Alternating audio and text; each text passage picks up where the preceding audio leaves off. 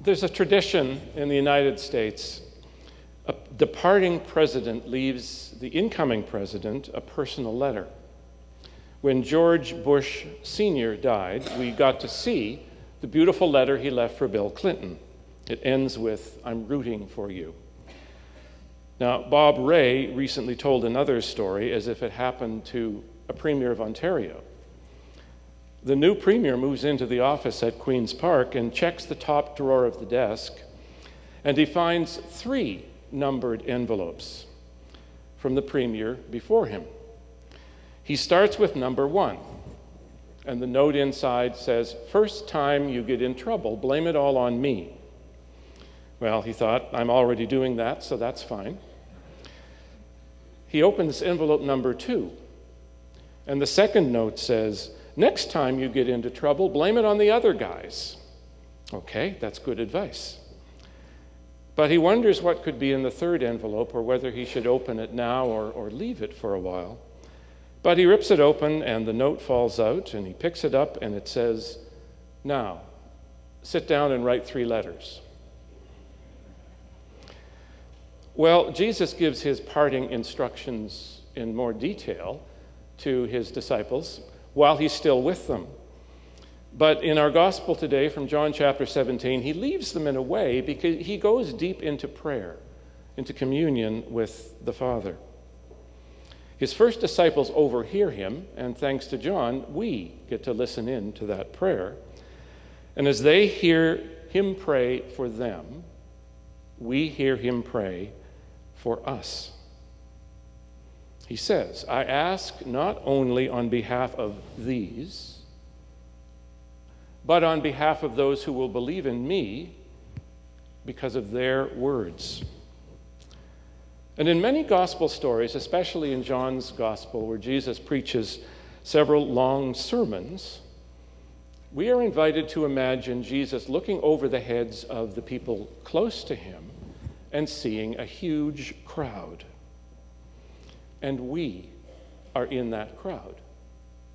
And everyone in that crowd believes in Jesus because we received the words of the first apostles.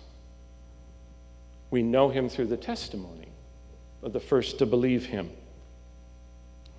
And in this prayer, as John tells the story, Jesus names us and lifts you and me up to the Father in concern because we're just as important to him and his ministry in the world. We are just important as those first to follow him are. And everything he asks for them, he asks for us. That we will come to know God through him, that we will know and remember that we belong to him, and that we'll be protected from evil, from anything that might tear us away from God. And he prays that we all may be one. Almost 2,000 years later, how are we doing on that one? But this isn't institutional unity. This isn't church unity. This is a spiritual unity, but even spiritual is not strong enough. This is a soul unity with very practical implications for us as individuals and for the church and for the world. This isn't about us all being the same.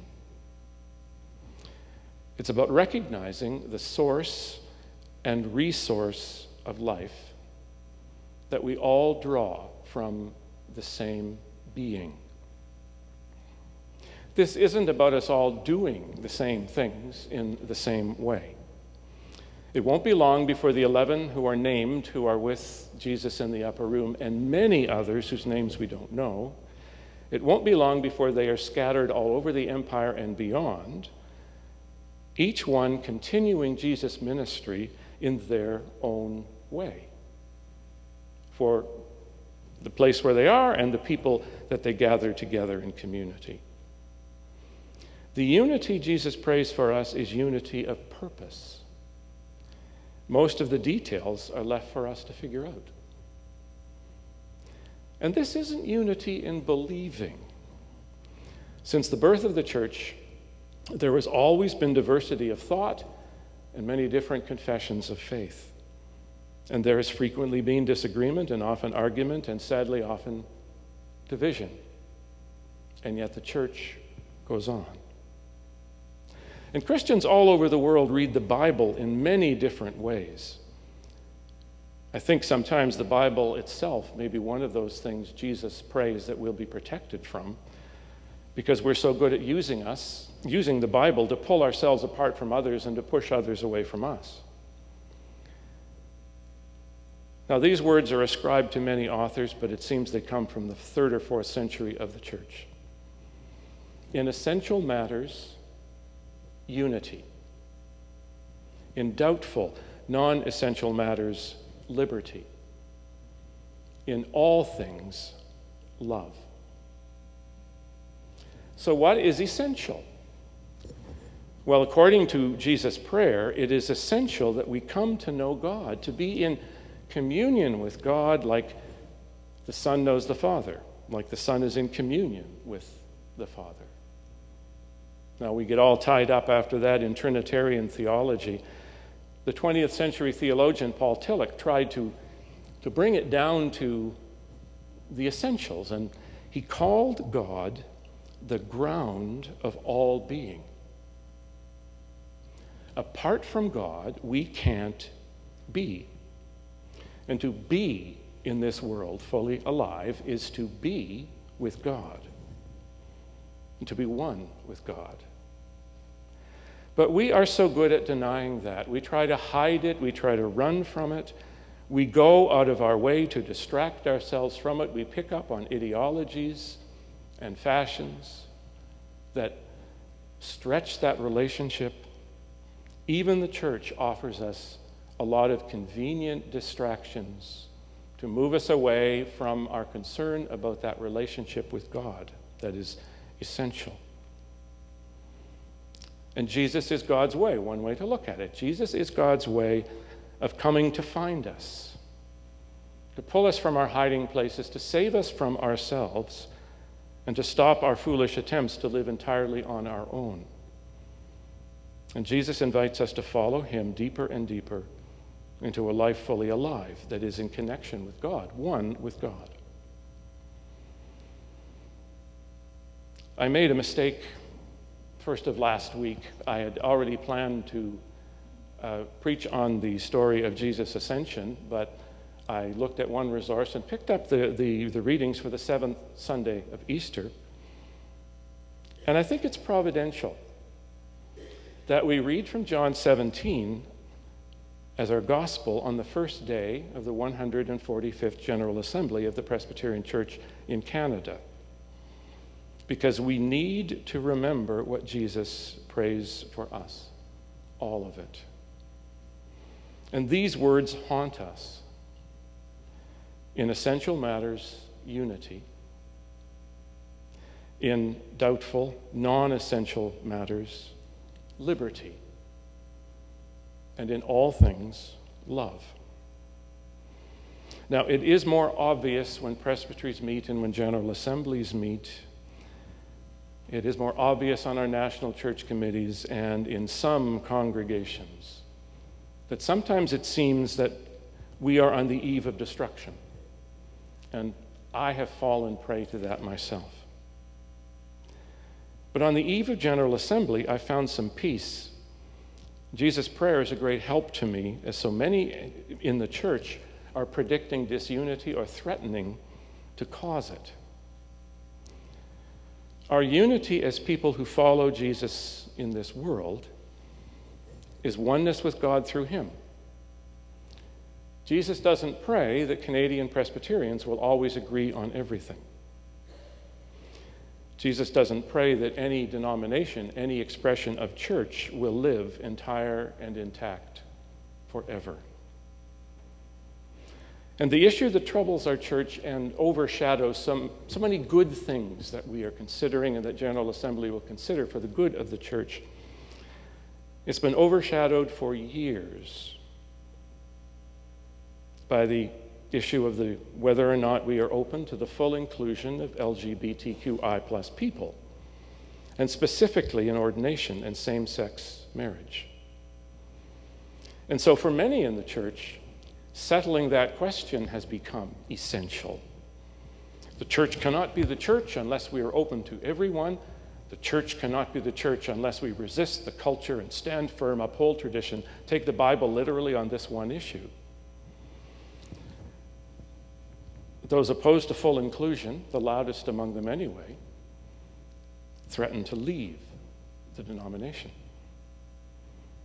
And those in favor of inclusion point to the steady stream of members and ministers, almost all of them young members and ministers, who have already left. Some are LGBTQI persons themselves who have had to stay closeted within the Presbyterian Church in Canada.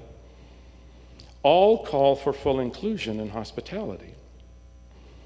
And some move on to inclusive churches but many give up on the church altogether.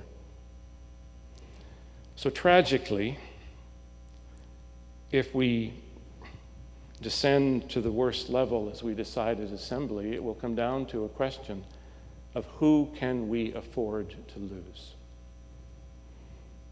It doesn't have to be that way. But if preserving the institution is our highest value, I always remember T.S. Eliot's words the greatest treason against God is to do the right thing for the wrong reason. So, how does a General Assembly work? At the nine o'clock service, I asked the question, why should we care about it? But I'll, I'll, I won't impose that on you today. But how does it work? Well, it'll be essential for us at this assembly to remember who we are and what we're part of. General Assembly and, and session does not convene or start a meeting we constitute, we create something to deal with the business before it. And people like me will go as commissioners, not delegates, not representatives, but commissioned by our presbyteries and the elders, by sessions and presbyteries, trusted to lead and to seek God's will for the church. We gather claiming the promise of God's presence and power and guidance through the Holy Spirit. So we believe when we gather to lead and govern in the church, we come together, we become more than simply the sum of the parts. But over the last few years, it seems that General Assembly after General Assembly has descended to something less than it's supposed to be. And some people have behaved and influenced others through their behavior.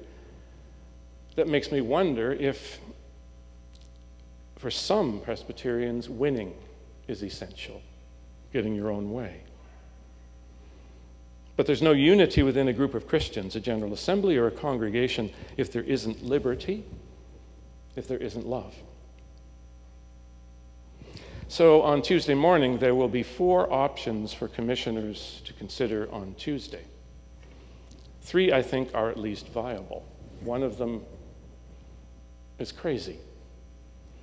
It's to split us into three churches within one denomination when we're having a hard time keeping one together. But the other options are to go right away to full inclusion in the church. The second one is no change. No change at all. And if that passes, then the amnesty that was granted to people who, in, over the past two years, have been speaking and acting freely in our church will expire and they'll be subject to discipline. And then the last possibility is a halfway measure no change in doctrine, but allowing liberty for those who believe and practice inclusion. It may turn out to be the most some could, can accept and the least others can accept for now. But more and more and more of our sessions and congregations are already doing that, already disobeying. Some have declared publicly that they're welcoming and affirming. And that includes several in our presbytery. In fact, I heard about another one yesterday. Both of the congregations lively, flourishing, growing congregations that will host events for General Assembly are publicly declared as welcoming and affirming. And others have been less public, but just as dedicated to living and working in a new way. Does that mean the church is not one? Or does that mean we are learning to live together with diversity? This will be my seventh General Assembly as commissioner or resource person. I hope it will be my last. And I'm going to try not to do what I've done in the past, and that is compete for the award for the person most often at the microphone. I'm going to try to keep my mouth shut unless it's absolutely essential that I open it. But I'm encouraged by the number of ministers younger than me and of elders of all ages who should be allowed to speak so that loud mouths and fossils like me can step back because they are the hope of the church. Now, I'll tell you, in my heart, I favor full inclusion. I'll say that right out. I've seen how it can transform congregations and bring them alive as they discover that it is worth the decision to declare that you're inclusive and not just of LGBTQI people, but all the other people, visible and invisible minorities that we just by continuing to be who we've always been, we actually keep out, scare away, or push away by our behavior. I've seen how it can transform the life of a church. The true unity, the oneness with God that Jesus prays we'll find, isn't about us all being the same. It is about recognizing that we the source and resource of life, we all draw from the same being. So, for me, and you may disagree, but for me, I have to ask how can we dare declare that some are worthy of God's call to ministry and are gifted for it by the Holy Spirit, and declare that others are not just because they are who they are and God made them as they are? How can we say to one couple, Your love is holy and God will bless your relationship, and say to another, Your love is an illusion and God will not bless you? And dare we say to some, Your faith is real, and say to others, Your faith is deficient, and you can come, but you have to become like us? I agree with something Michael Coren wrote a while ago we must extend the circle of love rather than stand at the corners of a square and repel outsiders. So that's where I stand. But I will be just one commissioner, and the Holy Spirit may take us somewhere else. Amen. Glory to God.